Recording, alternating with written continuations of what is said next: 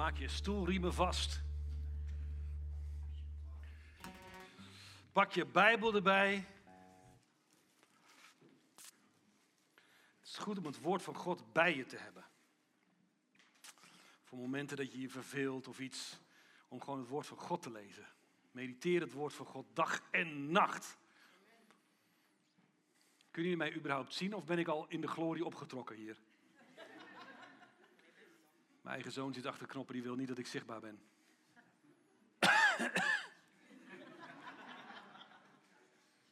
Ja, ik hou van je schat. We zitten in het thema groei, grow. Dat gaat over persoonlijke groei, gaat over je geestelijke groei, het gaat over uh, vrucht dragen, waar hebben we het over gehad? We hebben het over, uh, over veelvoudig vrucht dragen, we hebben het over grond gehad, we hebben het over de zaai gehad. One seed is all you need. We gaan de rest van het jaar gaan we het steeds hebben over groei. En, en, en, en zeker de eerste paar weken, de afgelopen paar weken, misschien heb je het niet doorgehad, dat hoeft ook niet. Maar God is bezig om een fundament te leggen. God is bezig om met ons hart aan de slag te gaan, om ons klaar te maken voor groei. En um, vorige week sprak, uh, en de week daarvoor sprak Annemiek in een tweeluik.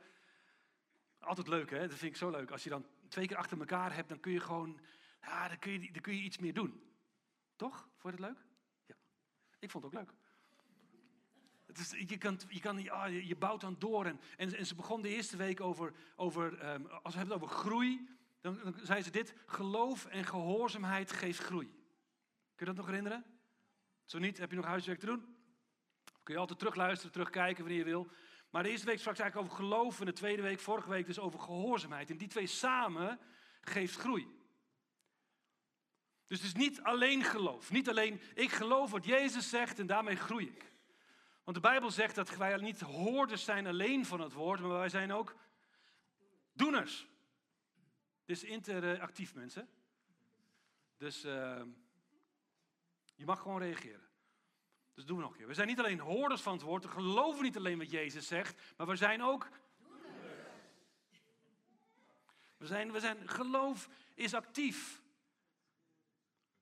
Geloof zonder daden, zegt het woord, is dood. Ik geloof het wel, maar ik doe er niks mee.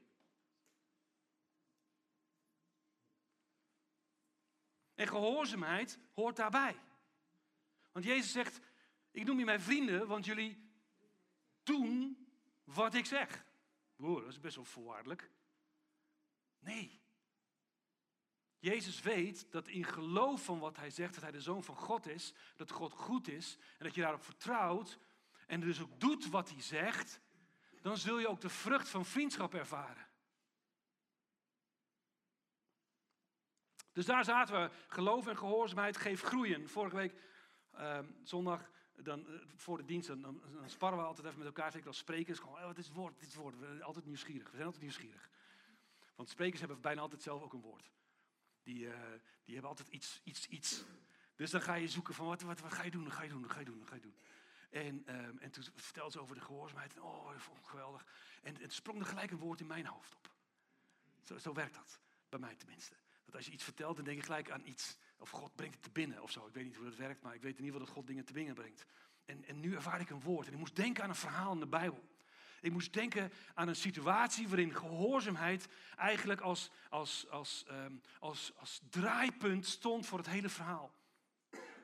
En die gaan we, ga ik vandaag met jullie doen, lezen en, en uitwerken. En een soort van bijbelstudie. Dus ik hoop dat je Bijbel bij je hebt, dat je zelf kunt lezen. Hij komt ook op het scherm, dat is, ook, dat is puur genade. Maar het is goed dat je zelf ook terugkijkt en leest en onderzoekt. Want ik kan maar zo weinig doen in de tijd dat we hier hebben. Maar er kwam gelijk een verhaal bij me boven. Ik deelde het aan Annemiek. Ik zei, oh, dit, doe me gelijk hier aan denken. Toen zei Annemiek, oh, daar moet je volgende week over spreken. En goed militair zoals ik ben, doe ik dat.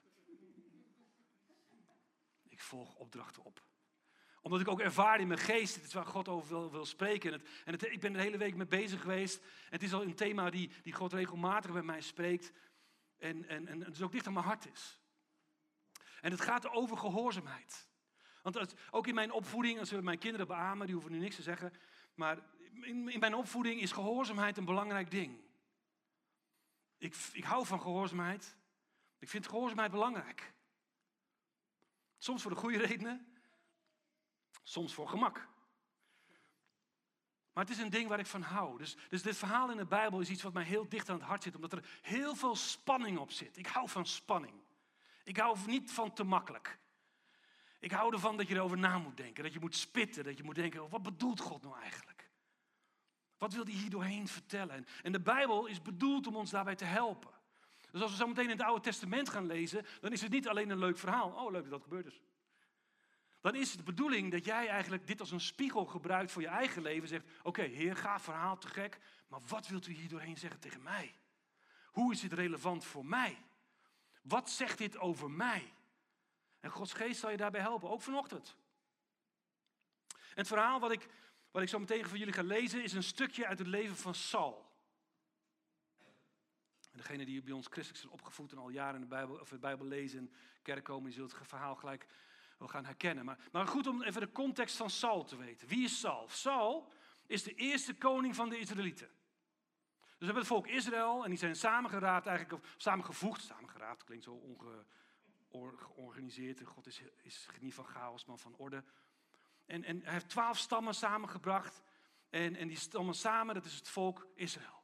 En het volk Israël leefde tussen allerlei andere volken. Onder andere de Amalekieten. Daar gaan we zo meteen over lezen. En die volgden God niet. En het volk Israël die keek om hen heen en die zag iets wat zij niet hadden.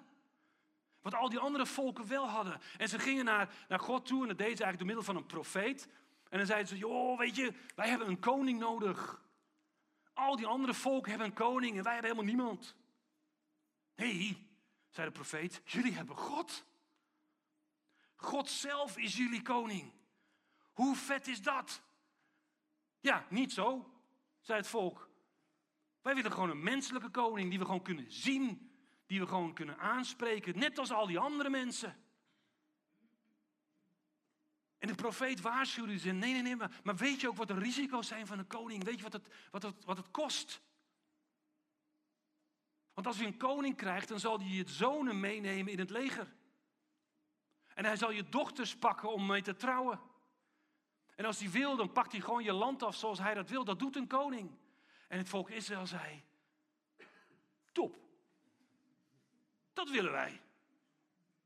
Dus je wil een koning in plaats van God. Ja. En, en, en, en, en wonder boven wonder zegt God nog ja ook. God die geeft hun een koning.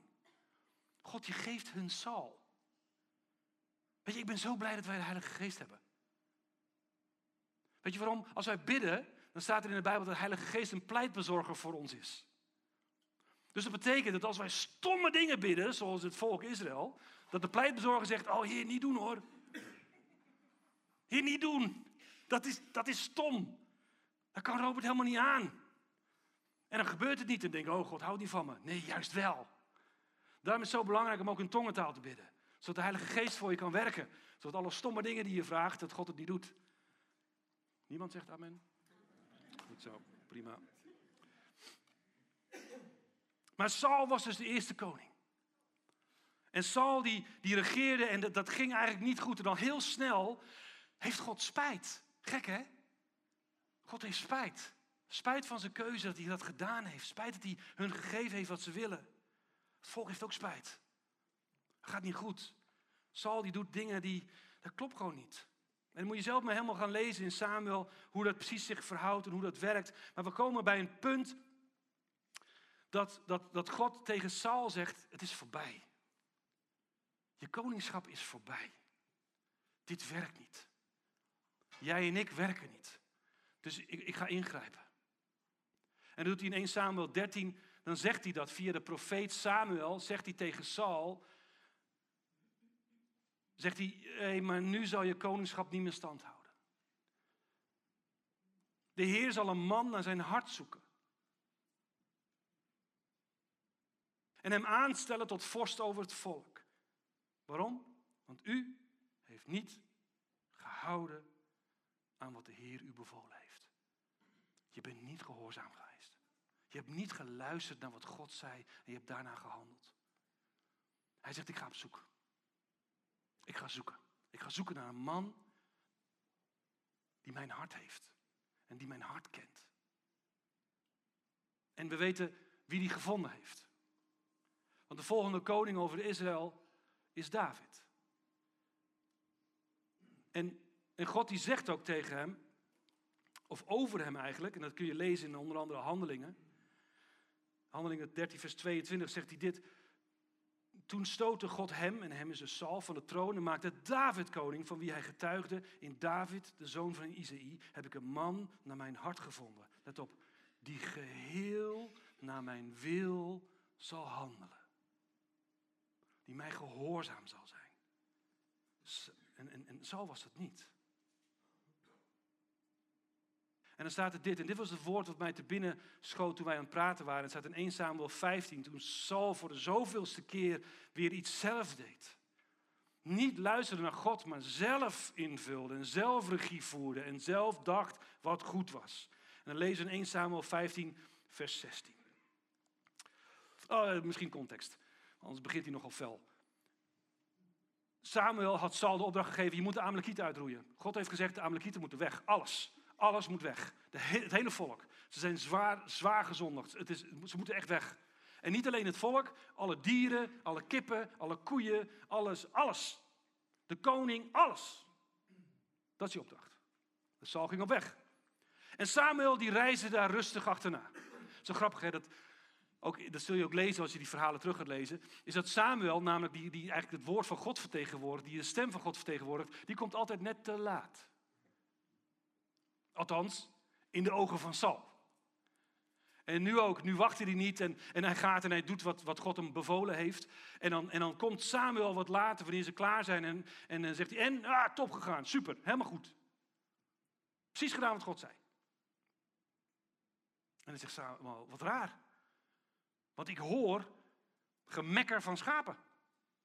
Ja, nee, klopt, zegt Saul. Maar dat, dat, was, dat, was, was iemand, dat was het volk. Ik heb gedaan wat God zei, maar het volk heeft niet geluisterd. En dan zegt Samuel dit. 1 Samuel 15, vers 16. Shut up. Nou, dat staat er niet in jouw vertaling. Geen woord meer, zei Samuel tegen Saul. Houd toch op, man. Laat me u vertellen wat de Heer mij vannacht gezegd heeft. En samen had die hele nacht met God geworsteld en geschreeuwd met God. En ik, ik, ik zou erbij geweest willen zijn hoe dat eruit ziet. Hele nacht. Hij zegt, ik zal je vertellen wat God tegen mij gezegd heeft vannacht. Prima, zei Saul, doe wat je wil. En Samuel zei, u mag dan in uw eigen ogen onbelangrijk zijn. Een bijzondere zin, vind je niet? Misschien vind je jezelf niet zoveel waard. Toch staat u aan de hoofd van de stammen van Israël. De Heer heeft u gezalfd tot koning. En de Heer heeft u erop uitgestuurd met de opdracht om de Amalekieten, die zondaars, te vernietigen, ze te bestrijden tot ze volledig waren uitgeroeid. Waarom hebt u niet geluisterd naar wat de Heer u gezegd heeft? Waarom hebt u zich op de buit gestort en iets gedaan dat slecht is in de ogen van de Heer? Maar ik heb toch geluisterd naar wat de Heer gezegd heeft, wierp Saul tegen. Ik ben er toch op uitgetrokken zoals de Heer me heeft opgedragen. Koning Agag heb ik gevangen genomen. En de rest van de Amalekiet heb ik gedood. En de soldaten hebben de best van de buitgemaakte schapen, geiten en runderen voor vernietiging gespaard. Om ze in Geelgal te offeren aan God. Daarop zei Samuel dit. Schept de Heer meer behagen in offers dan in gehoorzaamheid? Nee. Gehoorzaamheid is beter dan offers. Volgzaamheid is beter dan het vet van rammen. Weerspannigheid is even erg als toverij. En eigenzinnigheid is even slecht als afgodendienst. U hebt de opdracht van de Heer verworpen. Daarom verwerpt hij u als koning. En toen zei Saul tegen Samuel: Oh, ik heb gezondigd. Ik ben voorbij gegaan aan wat de Heer gezegd heeft en wat u gezegd heeft. Ik was bang voor de soldaten en deed daarom wat zij wilden. Alsjeblieft, vergeef me en laat me niet alleen. Ik wil neerknielen voor de Heer. Nee, antwoordde Samuel. U hebt de opdracht van de Heer verworpen. Daarom verwerpt de Heer u als koning van Israël. Het is een pittig verhaaltje, niet? Het gaat over iemand die denkt het goede te doen en eigenlijk geconfronteerd wordt met zijn eigen leugens en zijn eigen, zijn eigen, zijn eigen gebroken hart. Als het gaat om hoe hij naar zichzelf kijkt en hoe vatbaar hij is voor de stem van anderen. En dat hij zelfs anderen dus de schuld geeft voor zijn eigen keuzes en voor waar hij verantwoordelijk is. En God die zegt, je bent me niet gehoorzaam. En er, er zit spanning op. En ik hoop dat je die spanning voelt, want die wil ik, die wil ik graag op tafel hebben. Want het gekke is, hij zegt namelijk, offers is minder belangrijk dan gehoorzaamheid. Maar, maar offers, die heeft Saul niet zelf verzonnen.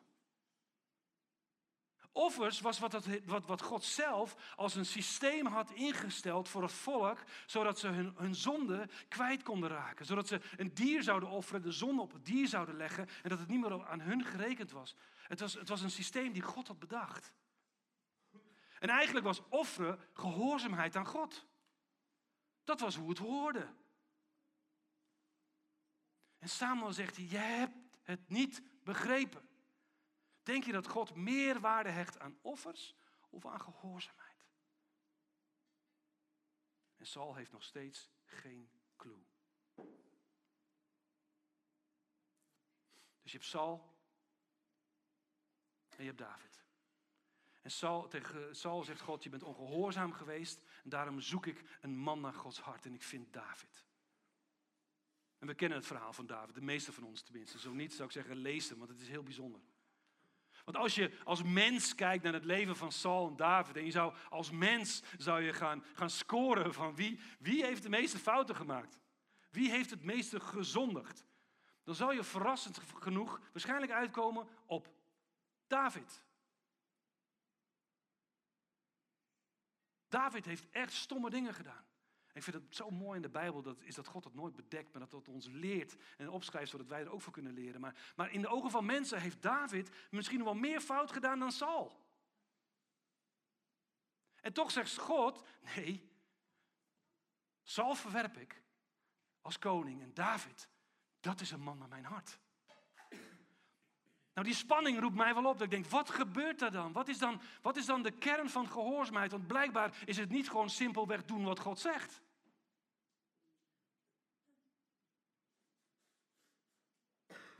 Maar het is het hart van God kennen. Ik heb deze observaties opgeschreven. Die, die, die raakten mij. En er staat bij, dat heb ik opgeschreven. Saul deed wat hij dacht dat God nodig had. God hij, Saul was bezig met wat hij dacht dat God eigenlijk nodig had. Oh, de offers vindt hij vast wel fijn. Weet je, dat is mooi. Weet je, ja, ja. Nee, oké, hij zei alles vernietigen. Maar ik denk dat hij het heel fijn zou vinden als we dan de mooiste dieren zouden bewaren om te offeren. Dat is wel een goed plan, of niet God? Ja, u zei wel, vernietig alles, ook de koning. Maar weet je wat? Ik denk dat, dat de Heer misschien niet doorhad dat als we de koning gevangen nemen, dat we veel meer kunnen doen. Dus ja, ik, ik doe wel wat God zegt, maar ondertussen denk ik wel zelf na over wat ik denk, wat misschien wel beter is. En we lachen om Saul en we doen het zelf. Dat op het moment als God tegen ons spreekt, of het nou door de Bijbel is, of door een openbaring, of door de geest van God, dan zeggen we, ja Heer, amen, dat is een goed woord, vergeven, yes, halleluja. Uh, maar in dit geval denk ik dat u misschien niet helemaal weet wat die persoon mij aangedaan heeft. Dus ik heb vast wel begrip voor dat ik iets langer wacht. Oh, dopen, ja, dat is ook wel een mooi voorbeeld. Ik ben eigenlijk helemaal voor dopen, maar niet nu. Want ik heb nog dingen waar ik zelf doorheen moet. Dus weet je, Heer, ik ga het zeker doen als ik er klaar voor ben. Het gaat over onze financiën. Dit gaat over onze relaties. Oh, oh Heer, de man die u mij gegeven heeft. Ja, u zegt wel dat ik hem moet eren, maar dat is niet makkelijk. Ze heeft er vast wel begrip voor als ik hem wel afval in, in, in, bij mijn vriendinnen. Want weet je, die snappen hoe ik voel. Mijn baas. Oh, die man heeft echt geen clue. Maar zo genadig als ik ben, zal ik hem helpen. En we allemaal, op het moment als God ons een opdracht geeft, denken zelf na over wat wij denken dat God misschien wel nodig zou hebben. Saul deed wat hij dacht dat God nodig had. David deed wat God wilde, omdat hij zijn hart kende. Het is een heel mooi voorbeeld om dit te illustreren. God had regels geschreven voor het volk van Israël. Hoe ze moesten gedragen en wat ze wel en niet moesten doen. En lees de eerste vijf Bijbelboeken maar. En af en toe denk je, maar, woe, allemaal wat wel en niet mocht. Gewoon om hun te helpen, want dat hadden ze nodig. En dan nog lukte het niet. En, en, en een van die regels wat hij had gedaan om hen te beschermen was, uh, hij had bijvoorbeeld een tempel ingericht en in die tempel had hij allemaal dingen ge, ge, ge, geordend hoe dat moest gebeuren. En bijvoorbeeld in de tempel lagen ook toonbroden. Dat waren broden die waren specifiek bedoeld voor offer en die waren alleen voor de hoge priester. Want als je als niet als hoge priester die zou eten, dan zou je straf krijgen, zou je doodgaan. Nou, dat is een goede reden om het niet te doen. Dat was de regel wat God had ingesteld. En, en toch zie je in, de Bijbel een verhaal waarin David op de vlucht is voor Saul. En hij, hij, hij gaat een tempel in en hij haalt daar van het altaar de toonbroden. En ze zeggen nog, kijk uit, niet doen. En hij zegt, oh jongens, dit is mijn vertaling, staat er niet letterlijk in, maar ongeveer komt het hierop neer. Dit is niet wat God ervoor bedoeld had. Het ging niet God om die volgen van die regels. Het gaat erom dat wij Gods hart kennen. En hij kende Gods hart. Hij was gezalfd als koning. En hij was niet bang om die toonbroden te pakken omdat hij ze nodig had. Hij luisterde naar God, maar hij luisterde naar zijn hart. Saul die had waarschijnlijk gezegd, ik heb wel honger, maar ik mag daar niet aankomen. Ga ik niet doen. God boos.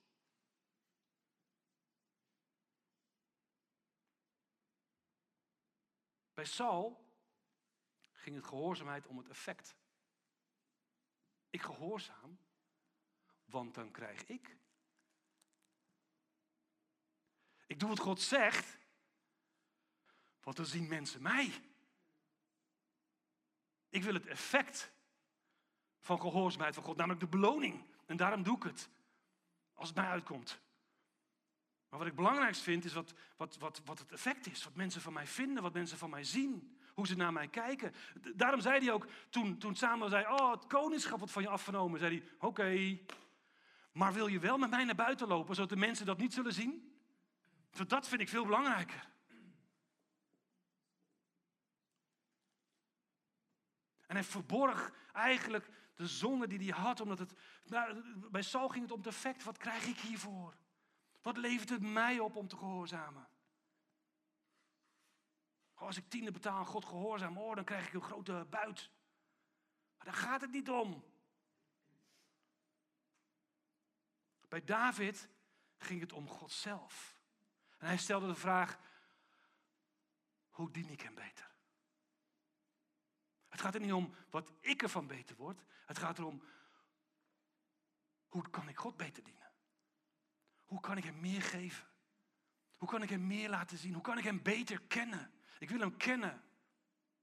En de gehoorzaamheid van God is een manier om hem beter te kennen. En daarom doe ik het. En daar zit zijn passie en zijn verlangen in. Ik heb het zo voor mezelf opgeschreven, omdat ik simpel ben en dat nodig heb. Saul deed religie, David deed relatie. En mijn definitie van religie is dit, en, en die is in het Engels, dus misschien moet je voor jezelf vertalen, maar hij is voor mij super waardevol. En ik heb hem denk ik niet zelf verzonnen, maar dat weet ik niet. En het is dit. Religion is doing all the right things for all the wrong reasons. Het gaat dus niet om die offers. The right things. Die waren mooi, die waren perfect, die had God ingesteld. Maar het ging erom. Het gaat om de reden. Al die dingen waren ingesteld zodat mensen relatie zouden hebben met God en ze hebben het gemist. En gehoorzaamheid alleen is niet waar God dus op uit is. God is uit op je hart. Ik heb dit opgeschreven. Gehoorzaamheid is een keuze die jij maakt uit liefde en uit liefde alleen. Ik zou willen dat in mijn opvoeding dat ook zou gelden. Dat de kinderen zoveel van me houden dat ze altijd doen wat ik zeg. Ik moet wel zeggen, hoe ouder ze worden, hoe sneller ze zich bekeren. Dan zet hij soms al zo wijs om te zeggen, pap, u had gelijk. Ethan is daar nog niet, bid voor hem. Noli zit een beetje tussenin, die wordt binnenkort 16, dus dan verwacht ik een kantelpunt. Maar natuurlijk wil ik dat mijn kinderen mij gehoorzamen, maar omdat ik, het, omdat ik van ze hou. Omdat ik het beste met hun voor heb. Omdat de gehoorzaamheid, oh dat zou hun zoveel ellende besparen. Maar ze zijn vrij om te doen wat ze willen. Net als wij. En God verlangt naar het gehoorzamen, maar bovenal dat we gehoorzamen omdat we Hem lief hebben, maar bovenal begrijpen dat Hij ons lief heeft. Gehoorzaamheid is een keuze die we maken uit liefde. En dat zie je in het leven van David terug. Je ziet de liefde van David voor God. En als je dat niet kent, dan adviseer ik je, dus mijn advies, en ik ga het zelf doen in de zomervakantie, heb ik me voorgenomen, is om, is om de psalmen door te spitten. Want psalmen zijn, zijn grotendeels, niet allemaal, maar grotendeels door David geschreven. En als je wil weten wat het hart van David is, en ik wil dat weten, want blijkbaar is een David een man naar Gods hart. Dus ik wil het hart van David weten, zodat ik het hart van God weet. Simpel hè? Daar is de Bijbel voor. Hoef je niet te ontdekken, allemaal zelf te verzinnen. Dat kun je gewoon lezen. En ik zou je het liefst nu alle psalmen doorlezen die David heeft geschreven. Nee, gaan we niet doen.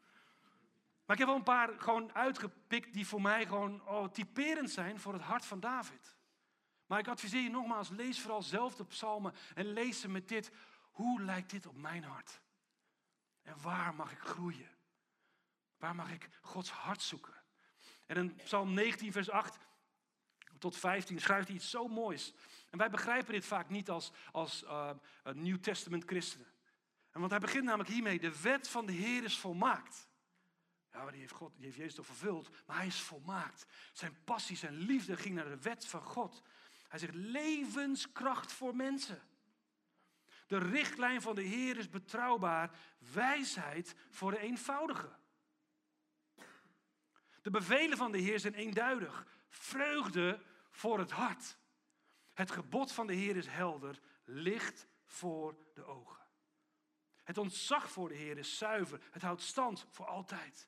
De voorschriften van de Heer zijn waarachtig, rechtvaardig, geheel en al. Ze zijn begeerlijker dan goud, dan fijn goud in overvloed en zoeter dan honing, dan honing vers uit de raad. Uw dienaar laat zich door verlichten. Wie ze opvolgt, wordt rijk beloond. Maar wie kan al zijn fouten kennen? Spreek mij vrij van verborgen zonde. Bescherm mij, uw dienaar, en laat hoogmoed niet over mij heersen. Dan zal ik volmaakt zijn en bevrijd van grote zonde. Laat de woorden van mijn mond u behagen, de overpeinzingen van mijn hart u bekoren. Heer, mijn rots, mijn verlosser. Oh jongens, hier zit toch een lied in, of niet? Maar voel je de liefde van, van David voor God? En zijn eigen gebrokenheid er ook in. Zijn eigen valkuilen, zijn eigen angsten. Heer, ik, ben, ik kan hoogmoedig zijn, help me. Heer, mijn tong is soms zo wild, help me om te temmen. En David maakte fouten. Hij liet zich verleiden door een vrouw aan de overkant. En, en hij liet haar man vermoorden, zodat hij met haar kon zijn toen het ontdekt zou worden. Hij was al met haar en later heeft hij die man vermoord om, om het te bedekken. Maar God ziet alles. En dan confronteert God hem ermee. En dan schrijft, samen, of, schrijft David deze psalm, psalm 51. Lees in vers 18. Dan zegt hij dit, dus net nadat hij, dat hij diep is gegaan. En dan zegt hij dit, oh Heer, u wilt van mij geen offerdieren. In brandoffers schept u geen behagen. Het gaat u niet om offers. Waar gaat het om? Het offer voor God is een gebroken geest.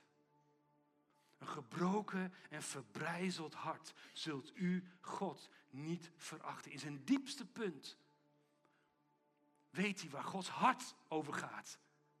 En sluit hij zijn hart, ongeacht zijn daden, aan God aan. Hij bekeert zich en hij laat zich terechtwijzen. In Psalm 27, vers 4 zegt David dit: Ik vraag aan de Heer één ding. Het enige wat ik verlang. Wonen in het huis van de Heer. Alle dagen van mijn leven om de liefde van de Heer te aanschouwen, Hem te ontmoeten in zijn tempel. En hij wist hoe kwetsbaar hij was. In Psalm 39 zegt hij dit, 139. Doorgrond mij, God, en ken mijn hart. Peil mij, weet wat mij kwelt. Zie of ik geen verkeerde weg ga. Leid mij over de weg die eeuwig is. Hij weet hoe ehm, menselijk hij is.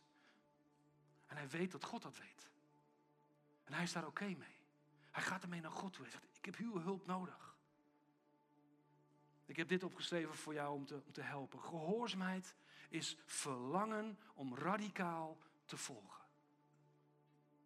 Gehoorzaamheid is je verlangen om radicaal te volgen. En ik bid dat wij erom bekend zullen staan in deze regio. Dat we bekend staan om ons radicaal volgen van Jezus. Misschien zeg je wel, Weet je, ik vind dat lastig. Gehoorzaamheid vind ik lastig. Ik, ik, ik, ben van mezelf ben ik wel, ben ik wel rebels en weerspannig. En, en dat staat, weet je, hadden we gelezen dat samen zei, oh, weerspannigheid, is niet goed hè. Dat zijn we allemaal. We hebben een zondige natuur. We zijn weerspannig. We hebben, we hebben het nodig om gehoorzaamheid te leren. En, en dat is oké. Gehoorzaamheid is niet iets wat we van de natuur hebben. Dat is iets wat we moeten leren. Dus God weet dat. En God geeft ons de ruimte om te leren. En aan jou ook de ruimte om die te pakken om te leren. En ik wil je helpen met drie, drie dingen om, om gehoorzaamheid te leren. Want misschien, misschien heb je een bemoediging nodig. Voordat we daar naar die punten gaan. Over gehoorzaamheid te leren. Want we even dit in Hebreeën 5, vers 7. Zegt dit, Christus heeft tijdens zijn leven op aarde onder tranen en met luide stem gesmeekt en gebeden tot hem die hem kon redden van de dood. En hij werd verhoord vanwege zijn diep opzag voor God vers 8 staat, hoewel hij zijn zoon was, hoewel hij de zoon van God was, heeft hij moeten lijden. En zo heeft hij gehoorzaamheid geleerd. Jezus heeft door lijden gehoorzaamheid geleerd. Jij mag gehoorzaamheid leren. En soms komt dat onder lijden. Soms komt dat door lijden. Want wij leren vaak het meest van onze fouten. En God is daar oké mee. Als we maar niet goed lullen. Sorry, is dat een Bijbelswoord? Goed praten. Maar dat we eerlijk zijn in ons hart en zeggen: Oh Heer, ik wil uw hart kennen. Drie punten die je gaan helpen om gehoorzaamheid te leren. Voordat we zo gaan zingen. Het eerste is dit: gehoorzaamheid begint met vertrouwen. Gehoorzaamheid, de basis van gehoorzaamheid is vertrouwen.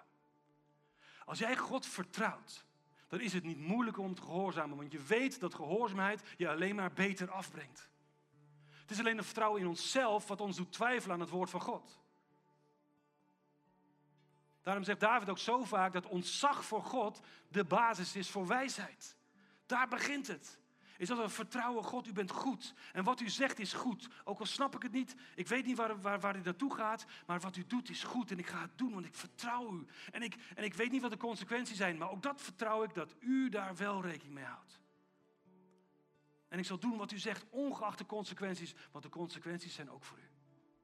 Het enige wat mijn consequentie, of wat ik moet doen, is mijn hart naar uw woord voegen. En soms heb je daar een moment voor nodig. Soms heb je een moment nodig om je hart naar het woord van God te voegen, omdat je voelt dat er weer spannigheid zit. Oh, God zegt wel dit, maar ik voel dat ik daar nog niet meer. Ik, ik ervaar, de geest. En dan, en dan zeg je: Oké, Heer, ik ga het doen. En ik ga er nu onderweg naartoe en ik ga het nu uitvoeren. En het tweede punt, dus eerst is dat je vertrouwen hebt dat wat God zegt goed is. En het tweede, en dit zongen we net en dan gaan we zo meteen weer zingen, is wachten.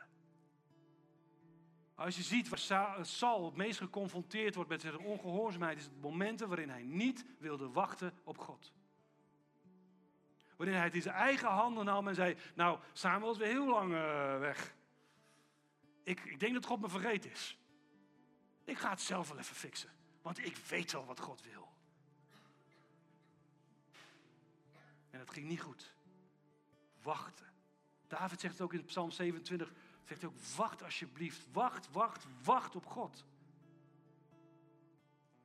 En de derde is dit, en die is, die is het meest populaire van hen allemaal.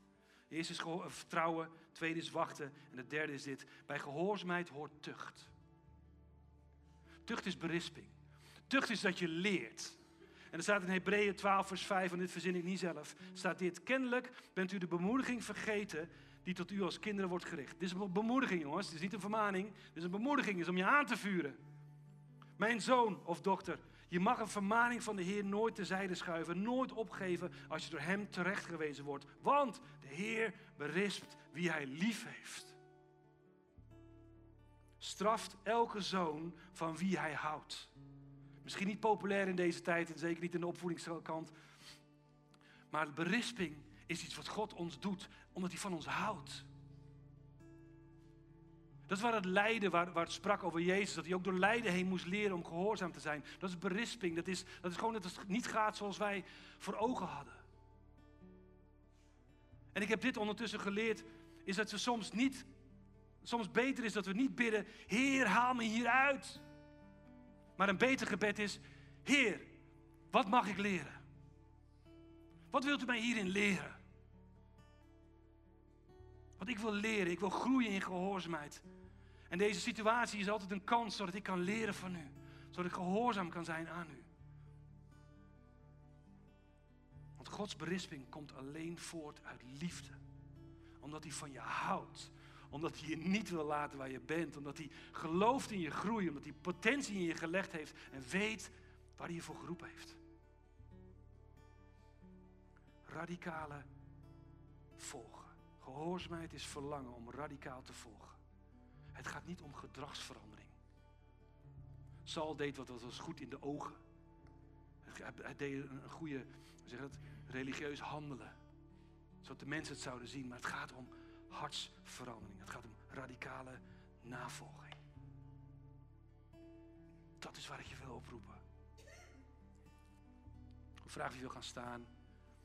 Samen afsluiten.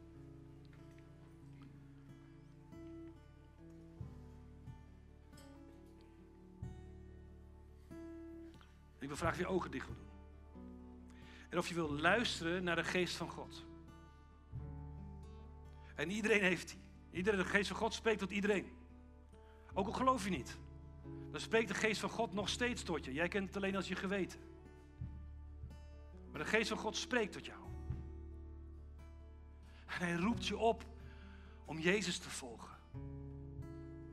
Hij roept je op om te gehoorzamen naar het hart van God. En er zijn mensen hier die, die, die daar een keuze in moeten maken. Uit liefde. Liefde van God voor jou. En uit liefde van jou voor God. Dus ik zeg, ik ga gehoorzamen. En sommigen die gaan zelfs terug naar een moment wat voor ogen komt. Wat de Heilige Geest je te binnen brengt. Waarin je ongehoorzaam bent geweest. En daar is liefde en genade voor. Daar is geen afrekening. God die gaat naar je hart en zegt, wil je mij volgen? Dan is dit het moment om je te bekeren. Dat is een bemoediging. Het is een moment tussen jou en God. We zijn gewoon even tien seconden stil.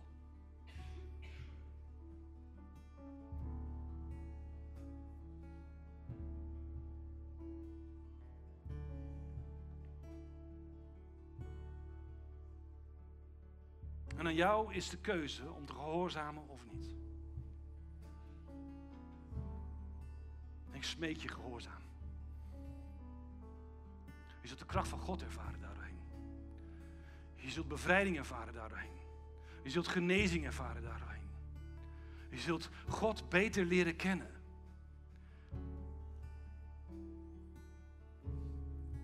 En ik bid dat de kracht van de Heilige Geest die in je woont, je te binnen zal brengen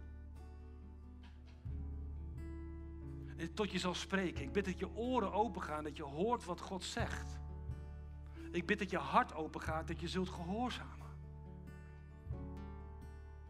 En dat je geestelijke ogen open gaan, zodat je Jezus beter zult zien en Hem radicaal zal navolgen.